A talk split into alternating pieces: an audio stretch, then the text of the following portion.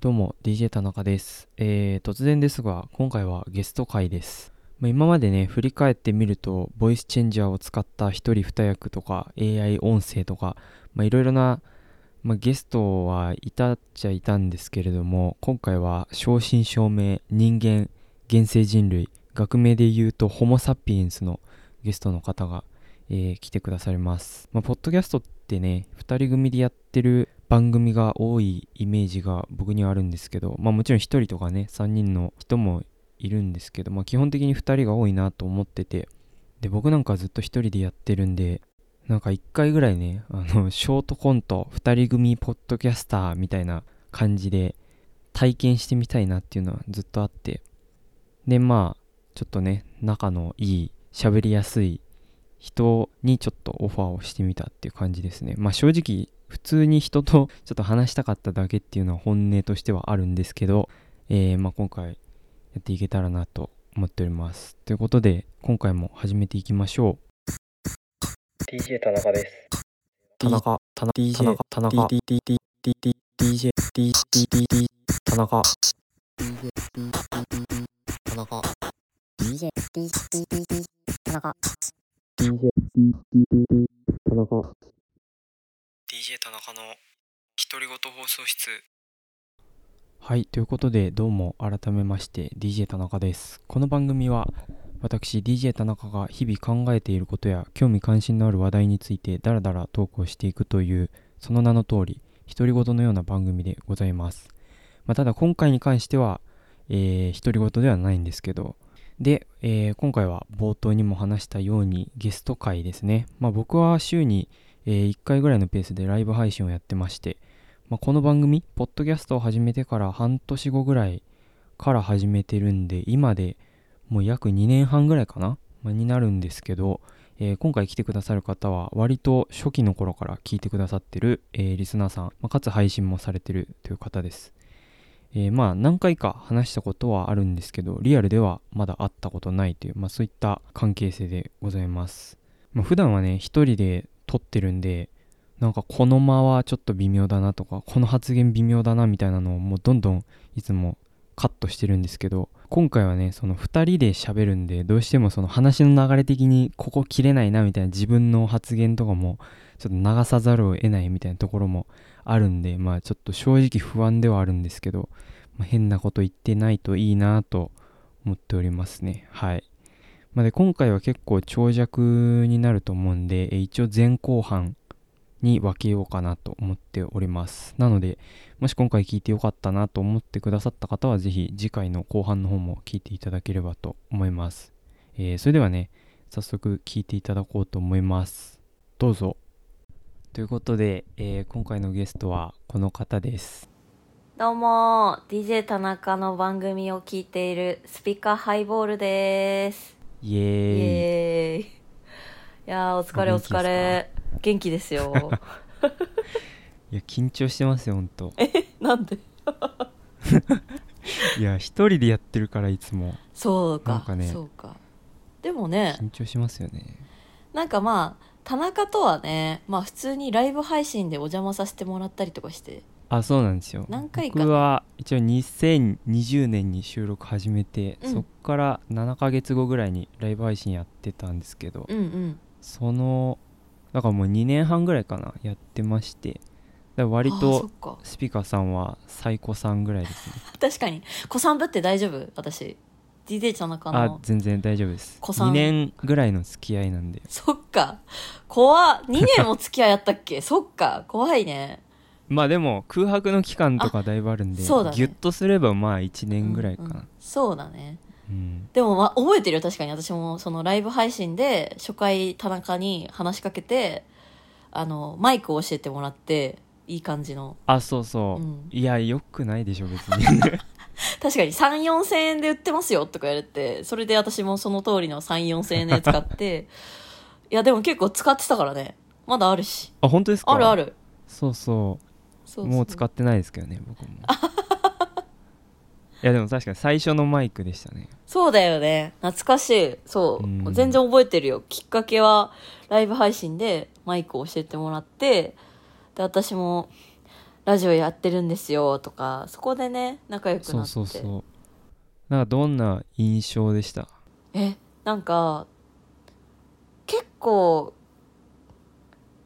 声がさなんだろう。はい。落ち着いてる割に若そうな声をしてるから なんだろうな。とりあえずまず年下かなと思ったのどうですかね？一応まあ住んでる場所年齢職業は非公開でずっと DJ 田中うそうだよね。だからはい。それをかたくなに隠してやってるけどでもラジオをしかも一人で定期的にライブ配信してる時点であ多分こいつ変わってるなと思って絶対面白いぜと思って ライブ配信はそこからちょいちょい行かせてもらうようになりましたね。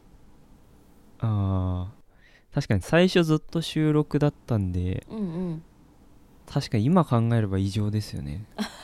全然メールも来ないし聞かれることもほぼないのにずっとやってるっていう異常性。えー、でもなんかこう異常性ということもできるかもしれないけど安定性とも言えるよね。やっぱこうまあ配信今夜もやってますみたいなのをさまあツイッターで流ししてくれ、流してくれてまあ飲んでたりとか忙しかったりしたら入れなかったりするけどあなんか変わらずこうやってくれてる人がいるっていうのはなんかこう見ててすごいありがたかったけどね。なんか変わらぬ田中 みたいな。ああまあ成長してないとも言えますけどね。そうなんかな。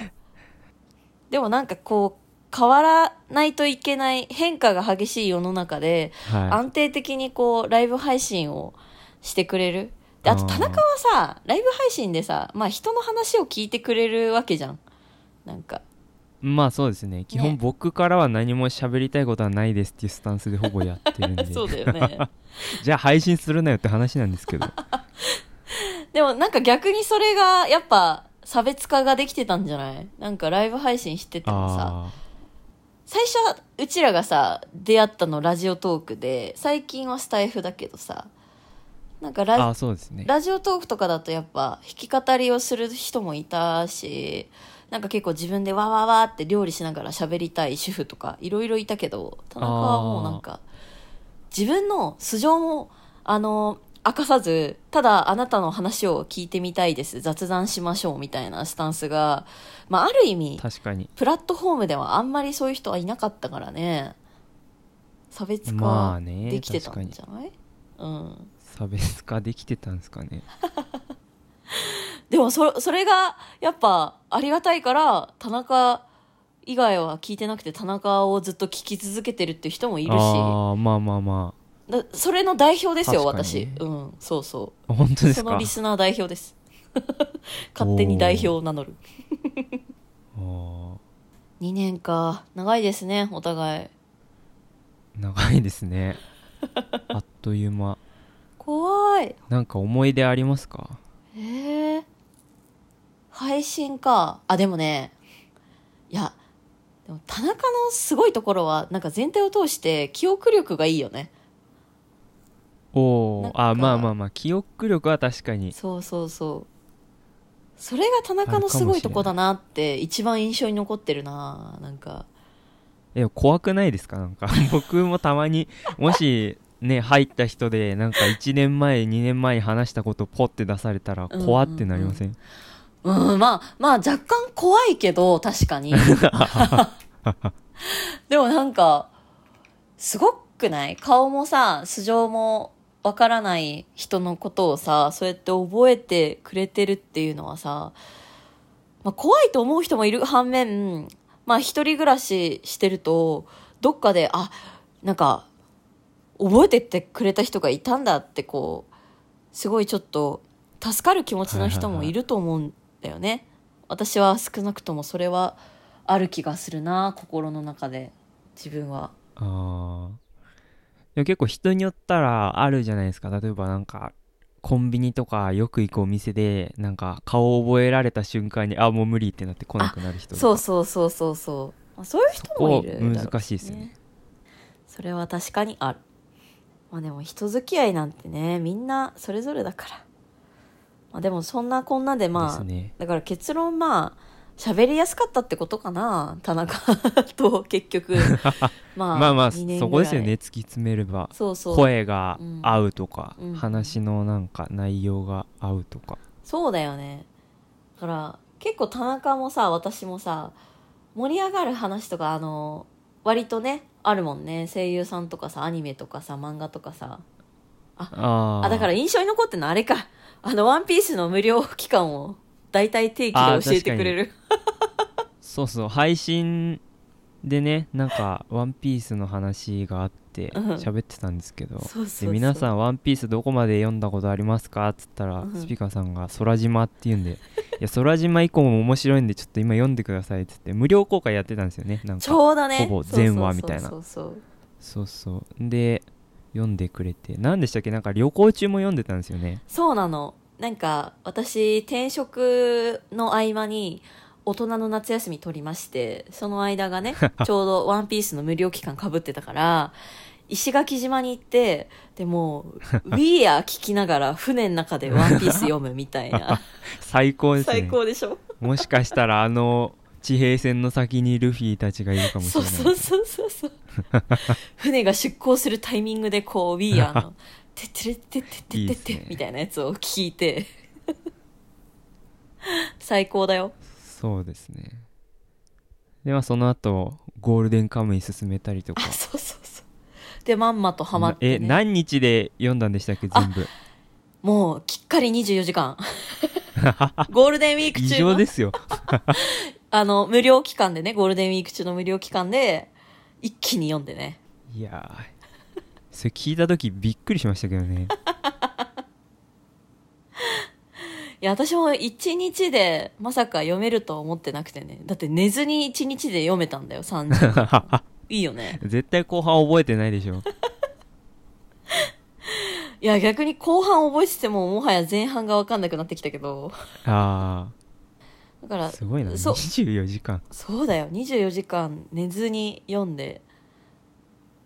大人ってやばいよね。そういうのがやっぱ良くないなって思うけど、うん、楽しいよ。やっぱ大人ならまあでも確かになかなかまとまった時間とか取れなかったりしますからね。そう。今しかないみたいな。うん。結構なんか一気見とかするんですか？ドラマとかアニメとか。そう。私基本ね一気見なんだよ。もへえ。うなんか12話じゃん。ワンクール。アニメもさ。そうですね。だからあ全然見れんじゃんみたいな感じで。アニメも一気に1日で見たい派おお最悪さアニメ30分以下なわけだからその夜6時とかに帰ってきてし7時ぐらいにも帰ってきてワンクール見れるよね。すごいな。平日ですか？そうそうそうそうそう。元気すぎるでしょ。まあね。その次の日在宅とかじゃないときついけどそういうのとかやりたくなるしドラマもまあ10話とかだけど言うて10時間以下でしょ？1日で見ようってなっちゃう、タイプ。すごいな。続き気になんのよ。待てないの私。また来週が待てないの。いやわかりますよそれは。僕も 確かにアニメ見るとかだったらちゃんと完結したっていう事実を確認してからじゃないと嫌ですね。わかる。そう終わりがないとさ。なんだろうね、うん。これ大人になってからそうなるのかな。余裕がないんだろうね。そのああいいところで終わった。来週が楽しみだ。ワクワクっていうのをさ子供の頃はさ時間があったから待ってたんだけど多分。いやーでも子供の頃でももうずっとそわそわしてましたけどね。まあねしてたけどななんでなんだろう。なんか大人になったら早く結論が欲しくなっちゃうのかな。なんだろうね。あー。なあ確かに。ね。子供の時もそわそわしてたけど来週かよしご飯食べよう。みたいなさなんか切り替えしてたんだけどなんか他にも楽しいことがいっぱいあったんじゃないですか？それかもしれない。なんか 気気移りすることが多かったんだろうね。子供の時はさ。うん。なんか友達と遊んだりとそかうそうそう。なんかゲームやったりとか。うん。違うことにいろいろ気分がそがれるからよかったんだろうね、あとはなんだろう。そういうことなのかな？うん、だってよアニメだけじゃなくて私テレビ番組もなんかはい。スタッフスタッフロールっていうかエンドロールとかがさこう見えてくるとあなんか勝手に終わらないでくれる私の 許可もなしにって思っちゃうの。なんかねそれがあるから一気にしたくなるんだと思う。終わりを確認してなんかはい。なんかこういや私の時間をこうじらす時間を1ミリでも少なく努力をしろって コンテンツに思い始めるんだよねなんかこう やばいですねそれやばいよね。なんかそういう感じ。なんか、いや、だって、時間ないんだもん。もう、早く、早く、もう、早く見してってなる、とにかく。生き急いでるな行き急いでるよね。だから、他に気が紛れることがさ、なくなってきてんだろうな。あーやっぱえでもそれってなんか仮に最終回来たとしてもそれはそれでまた不満出るんじゃないですか？なんかこんな終わり方許さないみたいな、もうちょっと引き伸ばせるだろうみたいなそうね。確かにそれはある。だから2期とか3期とかさ、もうはいもやもやするよね。もうそこで一回もう熱冷めちゃったりとかするアニメもたくさんありました。あー確かに確かにうん。なんか待たされんのが嫌になってる。大人になればなるほどそれなんだと思うな。なんか。忍耐力がなくなってきてるんですかね それかも。忍耐力。いや、ないね。多分ないね。なんか、もうすぐ、もう、あの、最短距離で連れてってってなる。なんか、いろいろ金は出すから、みたいな。なんか、ああまあ確かに金で時間を変えるようになってくるからなんでこれは変えないんだってなるんですかねあ、あ、そうなんじゃない？子供の頃はさ、お金もないからさ、なんか、はいこう、なんだろう。これを出せばもう全てが解決するみたいなのを、そもそも子供の時は持ってないから、待つことに慣れてたんだよね。あ、仕方ないか、みたいな。な自分は世界の中心ではないっていうことを学び始めた小学生ぐらいからは、あ、待つしかないんだなって、楽しみにするしかない、ワクワクってこう、それで気を紛らわせることができたんだけど、大人はある意味自由がさ、あるから、お金とかさ、はいはいはい、はい、時間とかさ。だからその時間とかお金をなんか誰か他のものとか他人に拘束されてるのがもう我慢ならねえってなるんだろうねなんかああ変にちょっと力を持っちゃったのかもしれないですね。あそうそうそうそうそうそうだよ多分。あだからもう生意気になったんだ。あ そういうことか。でもコンテンツだよね。なんか話を戻すと。まあその相性もすごいあったよっていうことだよね。多分。あだいぶ戻りましたね。戻りました。そうそうですね。うんえー、じゃあちょっと今回は一応まあテーマというか、まあ、全然それてもいいんですけど一応まあテーマ決めようっていうことで、まあ、言葉ということで、まあ、言葉にまつわる話をいくつかしてみようかなと思ってるんですけれども、えーまあ、まずはねお互いの共通点でまあなんだろうアニメ漫画であったりとか、うん。まあ、音楽であったりとか、まあ、そういうところでちょっといろいろ喋っていけたらなと思っておりますけどそうだね、えーまずはちょっと、まあ、さっきも話したんですけどね「ワンピースっていうところで「そう。ワンピースの中で好きなセリフをちょっとお互い持ってこようみたいな話になっててそれをちょっとやってみようかなと思っておりますけど。そうだね。結局何を持ってきたのか田中からも聞きたいし。はい「ワンピースね。まあいろいろありますよね。名言はね多いからねまあ海賊王に俺はなるとかね。夢は終わらねえとかね。うせろとかね。あとあ懐か懐かしい。初期 初期派。田中は初期派。私あれだな。やなんかうん。はい。何ですか？3時の女の嘘は許すもんだっていう。かっこそれどこのやつですっけ？えっとねウォーターセブン編じゃない？ああニコ・ロビンがさ、立ち去ってしまった時にサンジがチョッパーにこはいはいはう言われて女の嘘は許すもんだ。いいですね。なんなんなかどこら辺が一番印象に残ってます？あのねやっぱベルメールさんかな。あだいぶ初期ですねいやでも確かになんか純粋に感動できるシーンが多いところで言うとやっぱ初期はありますよね。そうだね。なんかやっぱ一番さ自分が小学生だった頃のその初期メンバールフィ、はいはいはい。ゾロ、ナミ、サンジみたいなさ、なんかこう、あそこの初期メンバーの、なんかこう、生い立ちみたいなところが、やっぱね、色濃く印象に残ってんだよね、ずーっと。多分。あ何回も読み返した部分っていうかさ、やっぱり。だから、ベルメールだなベルメールさーナミじゃないですねベルメールさんなんですねん。うーん、なんか、なんだろう。うん。やっぱ、母ってすごいよってことよ。あーあー、うん確かにねうん。はいはいはいでもさその言葉っていうテーマで言ったらあのあれなの。よ、はい。私その「ワンピースの言葉でなんだっけあのどこで出てきたかすごい忘れたんだけどルフィの言葉がすごい大好きで。はい。俺は人に助けてもらわなきゃ生きていけない自信があるって言ってるシーンがあって。はいはいはいこれはそのベルメールさんに次ぐなんだろう大人になってからすごいたまにすごい思い出す言葉なんだよね。なんかこうんやっぱさ仕事してって思うけどなんかあ自分ってまあ一人でできることなんて限界があって必ず助けてもらわないとやっぱ生きていけないんだなっていう。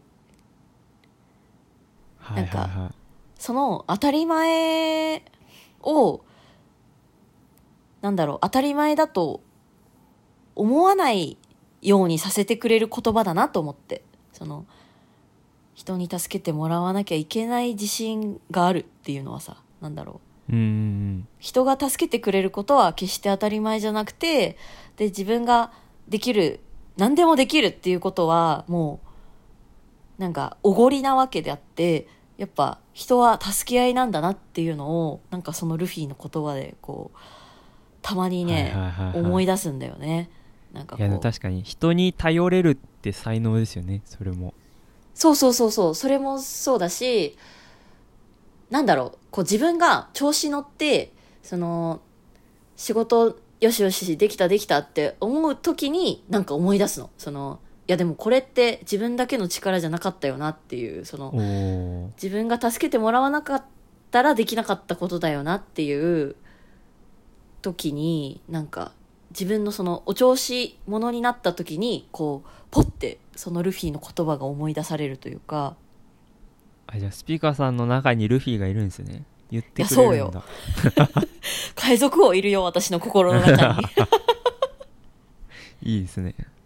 すごくない？その海賊王そうだよ。海賊王を目指しているやつがなんだろう。仲間に助けてもらうしか俺は生きられないっていう自信があるみたいなさなんか俺は強いって思ってるわけじゃないんだよ、海賊王が。すごくない？なんかこあー確かに。う助けてもらわないと生きていけねえって言っちゃうんだよ大声で。なんかさこううんその自分は決してある意味強くないって豪語してるようなもんじゃんそれが言えることが逆に強さだなって思ったんだよね。確かにな。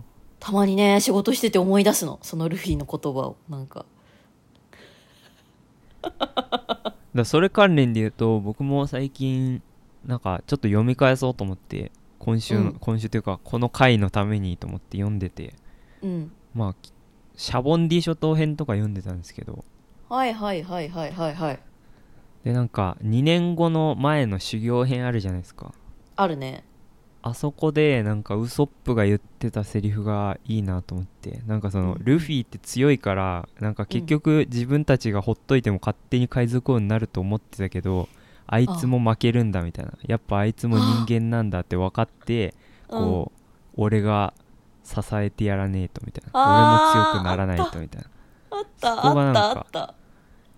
良かったというかいいなって思いましたね。いやーあった。そうそうだね。なんか勝手になるってそうだよね。あのシーンさそのウソップは多分今までどっかで他人事だったんだよねきっと。海賊王にルフィはきっと。まあ俺がいなくてもなるっていうなんかそこのルフィの夢に乗っかってるみたいな気分がもしかしたらどっかでウソップもあって。そうそうそけどあそうじゃないんだ。ルフィって別に普通に負けるし泣くう。し、うん。やっぱりバーソロミュークマみたいにこうわけわかんない敵にはやっぱりなすすべもなかったりすることもあるっていうのを目の当たりにしてでもさそこでウソップはさ一緒にさああダメかもって思うんじゃなくって支えなきゃっていうことをさ言えるのがやっぱウソップの男気だよねそうなんですよね。いいとこだよね本当に支えなきゃウソップいいですよね。うんだから俺も強くなんなきゃっていうねそうそう。あじゃあちょっとそろそろセリフ言った方がいいですかね。そうだねえ、じゃあ僕からでいいですか？そうだよ田中の。えーっと、今回僕が選んだセリフはですね、507話のセリフなんですけれども、まあ、うん。シャボンディ諸島ですね。あの2年後の前っていうか、まだみんなが集まってるところで、うん。まああの、ゴールド・ロジャーの、なんだ、海賊団の副船長やってるシルバーズ・レイリーっているんですけど、そのレイリーと会ったところのセリフで、うん。でなんかロビンがレイリーに聞くんですよ。その D の一族とか空白の100年について何か知ってるんですかみたいな。やっぱその、うんうん。うんもう世界回ってでワンピースも見たわけだから知ってるわけじゃないですか。そうだね。で聞くんですけど、まあ、そこで言ったセリフ。ちょっと長いんですけど。うん。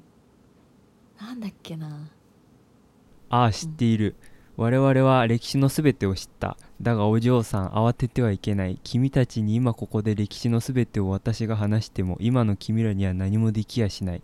ゆっくりと世界を見渡してその後に導き出す答えが我々と同じとも限らない。それでも聞きたいって言うならばこの世界のすべてを今話そうって言うんですけどかっこいいと思って。かっけー。かっ こいいですよねなんか答えを与えることがベストではないっていうかいなんかそれが必ずしも相手のためになるわけではないっていうかうん。なんかかっこいいですよね。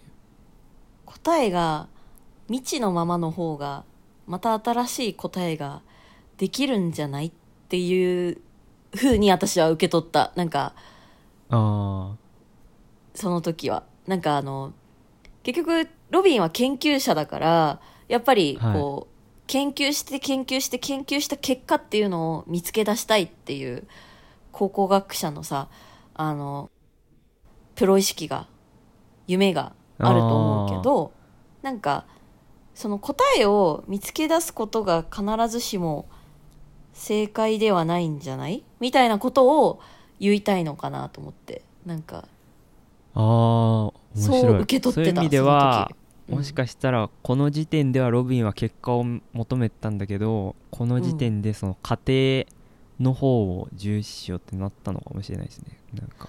そうそうそその探す過程を大事にしようみたいな。ううん。そのさやっぱレイディがさ言ってきた意図としてはなんか私がロビンだったらすなんだろう。うん過程をこう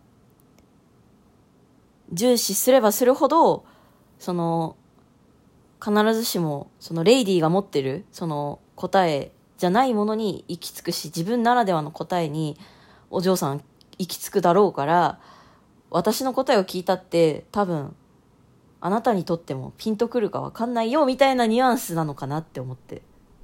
あだから答えは自分で見つけ出すものでなんつうのそのレイディが見つけてきたものをレイディが話すことは簡単だけどあ百聞は一見にしかずじゃしかずじゃないけどロビンが見つけ出さないと意味がないものっていうかロビンが作り出さないと答えは意味がないんだよみたいなことをレイディは言いたいのかなって思った。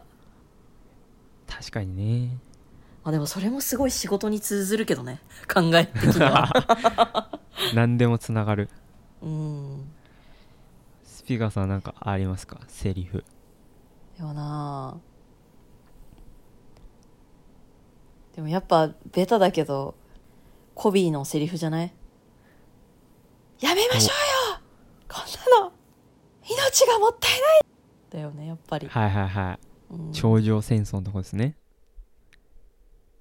あれをさはい。なんだろう叫べたコビーの度胸がすげえなっていう感じなんだけどね。あれをあの漫画の登場人物のルフィ海賊団の誰かが言うわけじゃなくてコビーが言うっていうのがやっぱいいなと思って。なんかその小田先生のなんだろう。その一般人の意味わからんきらめきみたいなのを表現したかったのかなと思ってさなんつうのかな。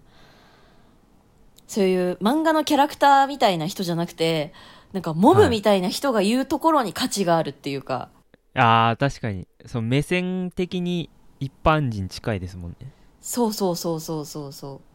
一海兵のさうん、コビーがさ、なんだろう。あれって戦っててあれって気づくっていうかさ。なんかそれがうんそのシャンクスの海賊団の誰かすごい強い人が言うとかじゃなくて武器とか持って平凡に戦ってる一海兵が言うっていうのがなんだろう。あのある意味漫画っぽくなかったっていうかなんかちょっと日常で絶対お起きないけどね。頂上戦争の、はい。さなかにそんなことを言うタイミングなんて日常生活で起きないけどなんか一般人の叫びを聞くっていうかさ。それを表現したかったのかな、小田先生はって思って。あそこはやっぱり心に刻まれる言葉だよね。やっぱり言葉ってその言葉？ワードのチョイスっていうかさ。はい。それをつないだそれでそれで文章が出来上がるからさ。点と点をつないで線ができるわけだからさ。うん。なんかそのこの点と点を結んでこの言葉にこの文章にするっていうことをさ考え当たり前のように考えついてるけど改めてすごいなってそのワンフレーズを描けたやっぱうん。小田先生すごいなって思った言葉かな。確かにね。言葉の順番変えるだけで印象残らなかったりしますからね。そうなんだよね。そうなんだよ。だからこうみんな「ワンピースから名言を取ってうん。真似したくなっちゃうんだろうな、人によっても違うしさ自分一人の中でもさなんかこうタイミングによってさ全然思い出す言葉違ったりするよねその、うんワンピースを読んでる時はさ何気なくさおーって思ってるだけなんだけどそのさっき私が言ったそのルフィのその人に頼らないと生きていけない自信があるっていうのもさまだその社会人じゃない時に読んだんだよね。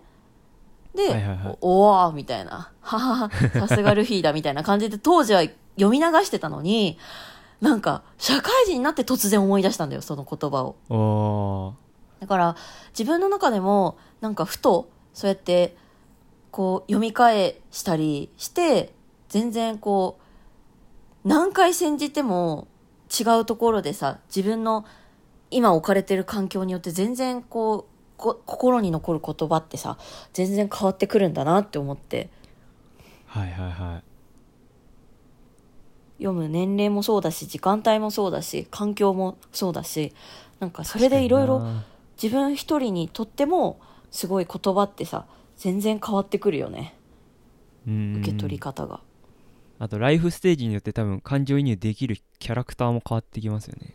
そうだね。そうだねなんかその最初は若い頃はそれこそルフィと一緒で冒険出るぞって感じだったけど、多分親になったり大人になると逆にこう見送る側の視点になるというか。そうだよな。そうなんだよ。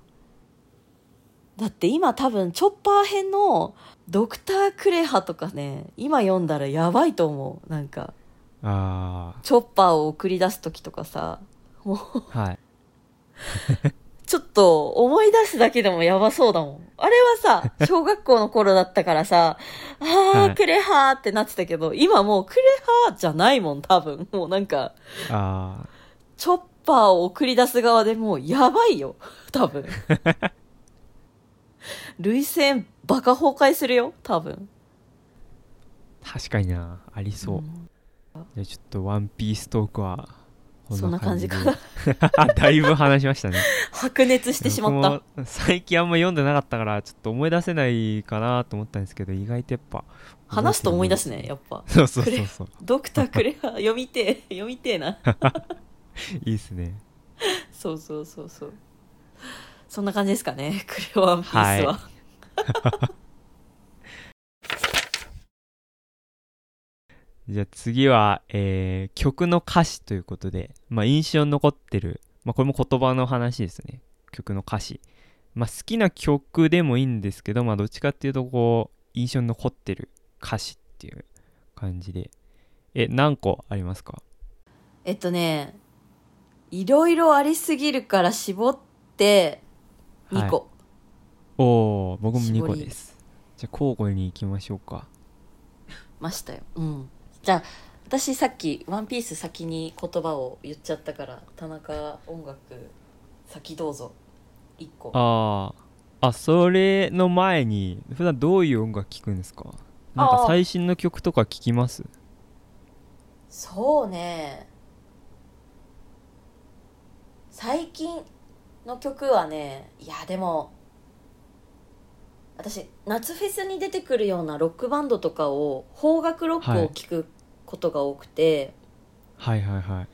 だから、その、邦楽ロックの枠内で最新のバンドだったりとかは聞くんだけど、それ以外の洋楽とかの最新とか、あとボカロとか、だから、はいはいはい。アドとかもあんまわかんない。最近の曲とかだと。うーんだから夜遊びとかは？そうね、夜遊びも、その、アニメのオープニングとか歌ってるやつとかは全然大体抑えてるんだけど、あ、でも夜遊びはわかそっかかるか。うん、でも夜遊びはわかるな。うん。アニメでよくテーマソングやってくれてるから、あー確かにえなんか好きな曲を何回も聴く感じですか？なんか昔から好きな曲とかそうなの。歌謡曲とかも聞くしね、私。へえうん。愛子さんめっちゃ好きですもんねそう、愛子と Perfume、ユキ。ああいいっすね。へえで、サンボマスターとか、その本当に夏フェス出てくる系バンドとかの邦楽ロックをずっと聴いてる感じだね。あじゃあフェスでいいなって思って聴き始めるみたいなそういう出会いとかが多いんですか？それが多いね。ほとんどそうそあー。いいですね。なんかヒットチャートとかではなく実際に見ていいなと思ったものを聞くみたいなう。うん。実際にそうだね、盛り上がって、なんか自分がこう、心が踊った風景を思い出すのが好きで何回もその踊った曲を聴くっていう感覚なんだよね。あ多分。面白い そうかないやだってライブが先行なわけでしょそこで良かった思い出を思い出すために曲で聴くっていううん。あ面白いな。僕なんてほとんどライブとか行ったことないからそれこそ曲の印象だけですね。作品として聴くみたいな。うん。なるほど。曲の印象はさどどう？結構さ歌詞派の人もいればさいやもう曲調だよっていう人もいるじゃん、明るいとかさ暗いとかあー僕はどっちもですかね。なんか変な曲が好きなんですよ。聞いたことさない音楽みたいなのが好きで。うんうんうんだから曲はもちろんよくあってほしいんですけどでも歌詞も好きですね。やっぱ曲がいいだけだと僕何回も聞くんでもう大体耐えきれないやつは途中で飽きちゃうんですよ。なるほど、でも何回聴いても飽きない曲もあってそういうのって大体やっぱ歌詞が良かったりとかうん。なんかなんかあるんですよね。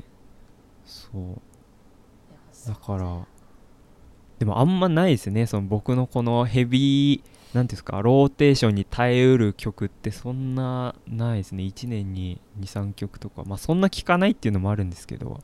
ああでもリピートするやつはとことんまあうん。聞く。狂ったように聴きますね。ああでもわかるよ。それはある。じゃあちょっと早速いきますか。また長引いちゃいそうなんで。そうだね。で じゃあ僕が選ぶ1曲目はですね、えー星野源さんですね。で「くだらないの中に」っていう曲なんですけど。いいですね。あでも歌詞なんですけど。うんうん。くだらないの中に。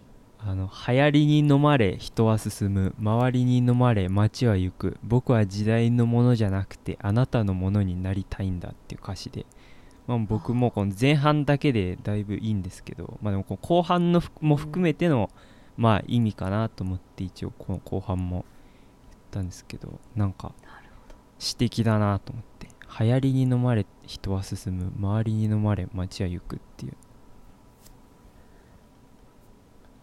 みんなのでもそっかみんな飲まれてるってことだよね。そうそうそう。街はもう飲まれながら進んでいるけどでも僕はそうじゃなくてあなたのものになりたいと。流行り。やっぱこう今情報がね早くて流行りも廃りも早いじゃないですか。なんかそういう流れの中で人は進んでってでその進む人たちが集まって結局街になるわけだからみたいな。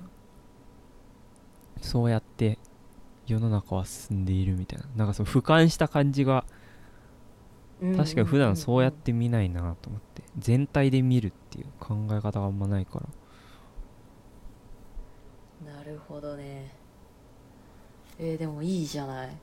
うん。確かに「くだらない」の中によくあの仕事しながらさ、はい。星野源のプレイリストを聞き聞きながら仕事したりしてるんだけどさでもそうだね。その歌詞をさ改めて聞くとまた違った感覚で聴ける気がする。うん「くだらない」の中にでそんなすごいこと言ってたんだって私もなんか改めて田中から言われて気づいたもん。そうかって思って。嬉しいですね。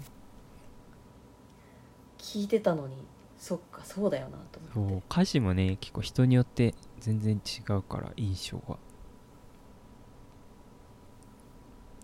ていういいですね。くだらないの中に。星野源はね星野源もやっぱあの子さんぶってるみたいだけどあの初期の歌もいいよね結構。夢の中へとかもすごい好きだし。僕はそうですね初期派ですね。うんうんうんうん。私もそうだな。あのセイントお兄さんのあギャグね。はいはい。そうあの僕。テーマ曲あれいいよね。私、はい。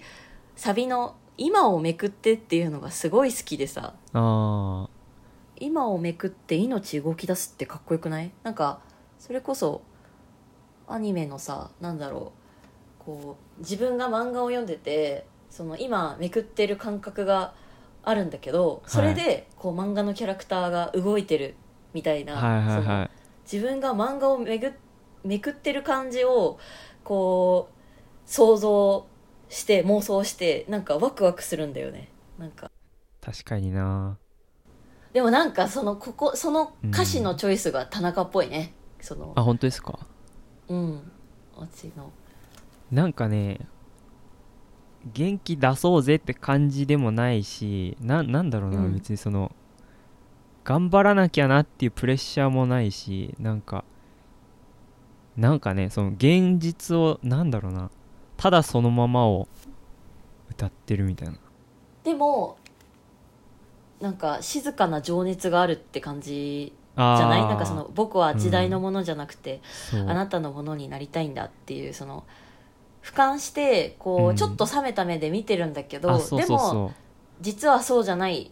僕はこういううことをしたいんだっていうのを静かに、あのいいね。なんか静かな青い炎っていうの強い意志なんだけど決して消えない炎的なはいはいはい。感じのフレーズだからなんかそうだから その配信をちょっと一人で安定的にずっとやっている田中が選ぶっていうのが ある意味納得する感じがする。あありがとうございます。スピガさんは何ですか？選んだ歌詞は。はい。でも確かにちょうどいいな田中が男性のやつを選んでくれてたから、私はね女性ですか？そうなんですよ。あの Perfume でお Perfume あの Perfume って割とちょっと電子音的な明るい系の曲があるかと思うんですけどそうですね。その印象ですね。そう。でもねちょっとまあセミバラードじゃないんだけどバラードで「Let Me Know」っていう Perfume の曲があってあ知らないですね。結構そう割初期のと頃とかですか？最近ですか？えっとねそう最近の曲かな、あへーでも言うて2年前とかかな。あでもそうだコロナ禍の曲か。そういえばでねその「レッド・ミー・ノー」の歌詞の中ではい。その2番の A メロなんだけど「夢のマニュアルは嘘ばかりで君は騙されないできっと乗ってない誰も教えられない誰かになろうと君はしているから自分を信じて」っていう。サビの前の歌詞があってなんか Perfume って結構それこそ恋の歌とかキラキラした歌が多いんだけどあとすごいノリノリの曲。なんかさその1番が終わってで夢のマニュアルは嘘ばかりで君は騙されないできっと乗ってない。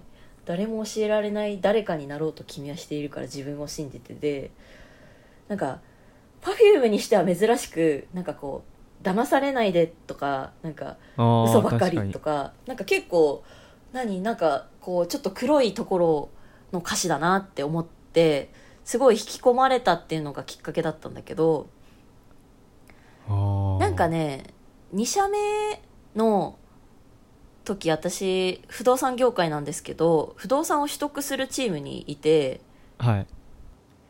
なんだろうなこう自分の買わなきゃいけない物件が会社に倫理書出してもなかなか通らない時期にこの曲を聴いてて。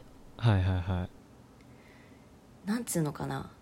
その上司の言ったこととかあとその倫理書を作るにあたってマニュアルもあるんだけどそのなんだろうな。まさにこういうふうに筋立って作ればいいかないいからって言われたものでも全然通らない時にこの曲聴いた時なんだろうな。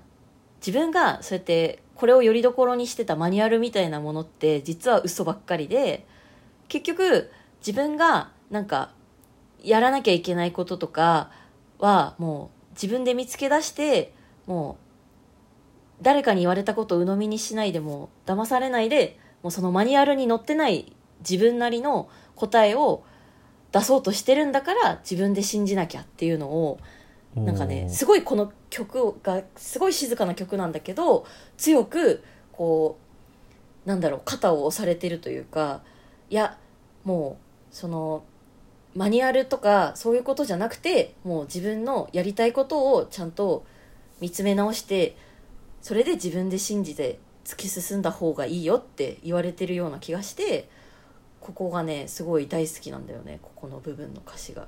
文字通りマニュアルだったんですねその 話が。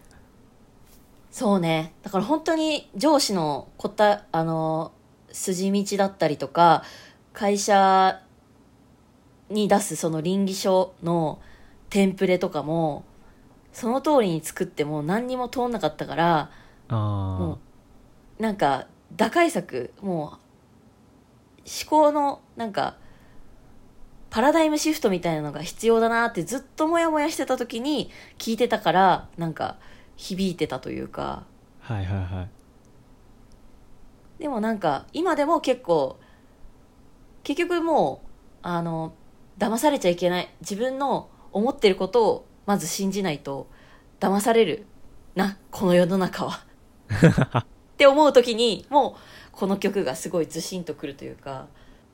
それですごいけこの曲は大好きでこの言葉が割となんだろう静かに強い意志を感じるというかはいはいはい。この歌詞がすごい好きな理由はそこかな。なんかサラサラって静かに歌ってるんだけどなんか強い意志を感じる。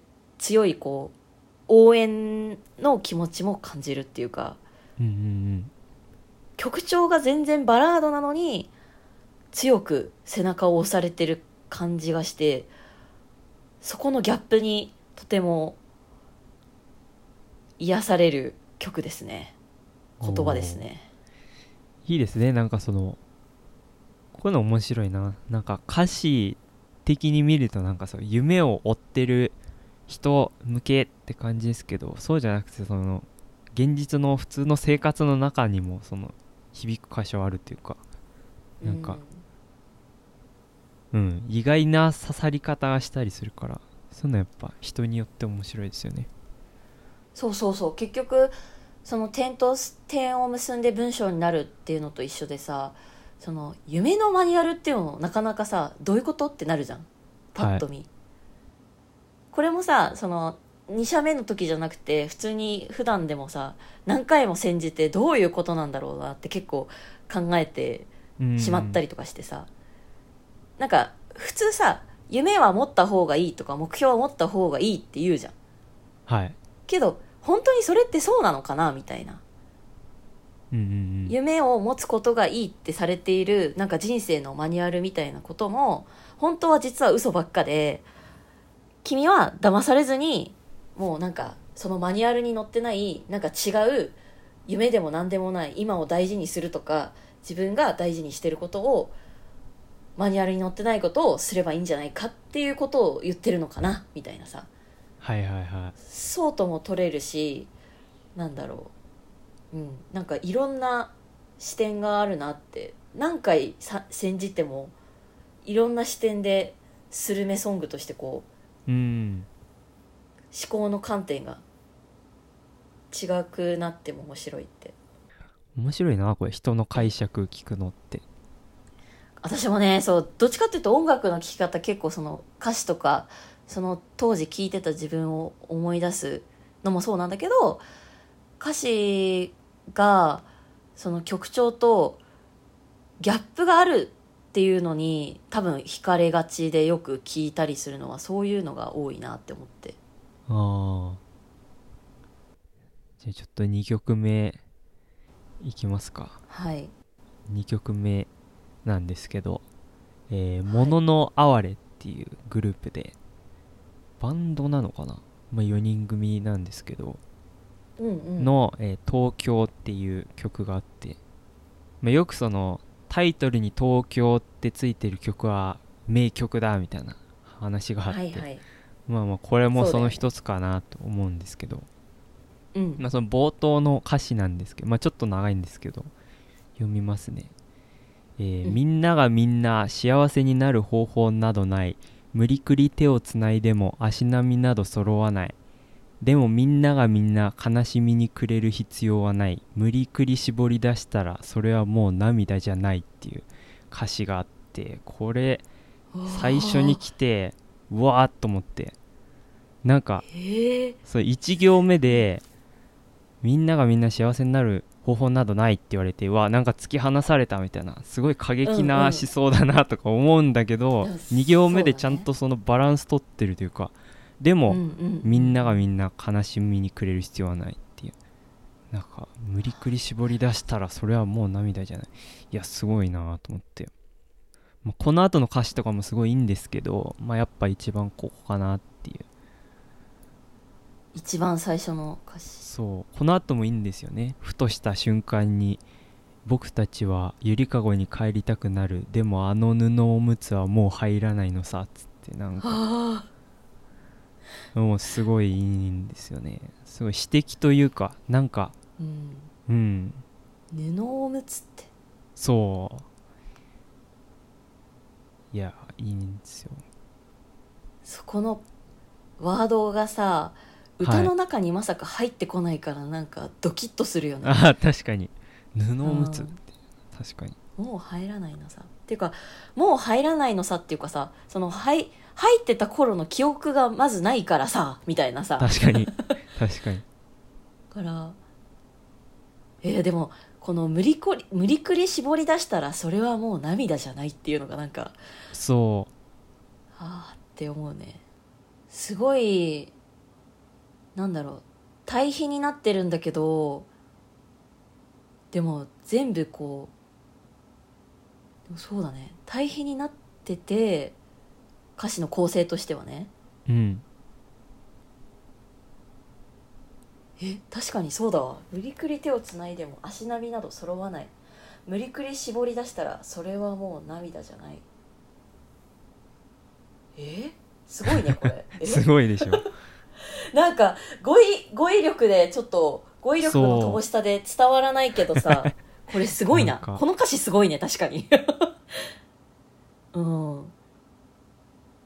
確かに。これは確かなんだろうその点と点のつなぎ方が印象的だね。やっぱ。うん。なんかすごいし詩的なんですよね。どういうふうに暮らしたらその歌詞が生まれるのっていうすごいな。じゃあスピカさんの2曲目。はい。あのね私もはい。バンドのサンクリブさんっていう、サンクリブ。うん、SANCRIB でねこのサンクリブさんの「デイドリーム」っていう歌があるんだけどはいはいさっきの田中が紹介してくれた星野源とかはい「ものの哀れ」とかもちょっと聞いててすごいこの「デイドリーム」を取り上げたいなって思ったんですけどはい。もうね全部この「デイドリーム」の歌詞はねいいんだけどサビの歌詞で「愛を忘れた言葉がまた今日も誰かに刺さる」「誰も悪くはない。誰も悪くないのさ」「僕は愛したい。そんな日々だって愛していたい」「誰も悪くはない。誰も悪くないから」っていういいですね。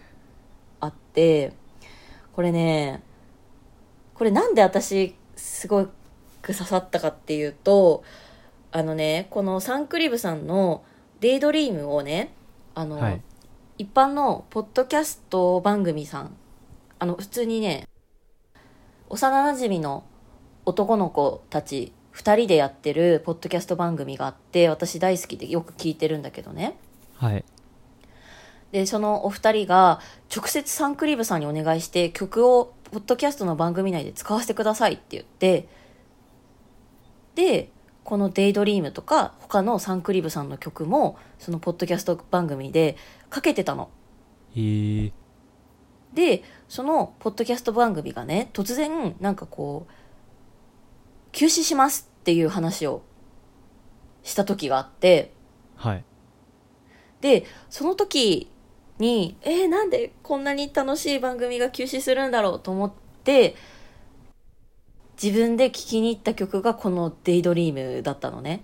実際にこの番組の中でもこの「デイドリーム」が流れた回もあったんだけどはい。なんていうのかな。結局その休止した理由ポッドキャスト番組を休止した理由がまあポッドキャストアワードとかに目指すんだったら僕たちも頑張るけどでもやっぱり上には上がいるしじゃあうん。そうすると僕たちは一体何を目指してやってるんだろうっていう風になっちゃったから一回休止して頭を冷やしてきますみたいな。本当になんか素直な理由をね語ってくれてて、この「デイドリーム」の A メロでねなんか君が話した言葉の意味が分かったのに働く街の中では何の意味もないのさっていうワードがあってそれをなんか休止したその理由の後にさ聞いてたらさなんかさすごいさ切なくなっちゃってさなんつうの？上には上がいて仕事だって自分の趣味だって何だってそうじゃん。自分がやる意味なんて多分上をこう戦ってのしていくわけじゃなくてただ楽しいからっていう意味だったのになんか結局いつか仕事みたいになっちゃってああ辛いなってもそんなプロにもなれるわけじゃないのに何のためにやってるんだろうって思ってみたいなのをさその休止した理由の意味もすごく分かったしだからこそ休止は止められないしなんか責めることはできないなって本当にその番組のお二人の休止した理由がちゃんと言葉として意味も分かったんだけどでもそれって私にとってはもうなんだろう。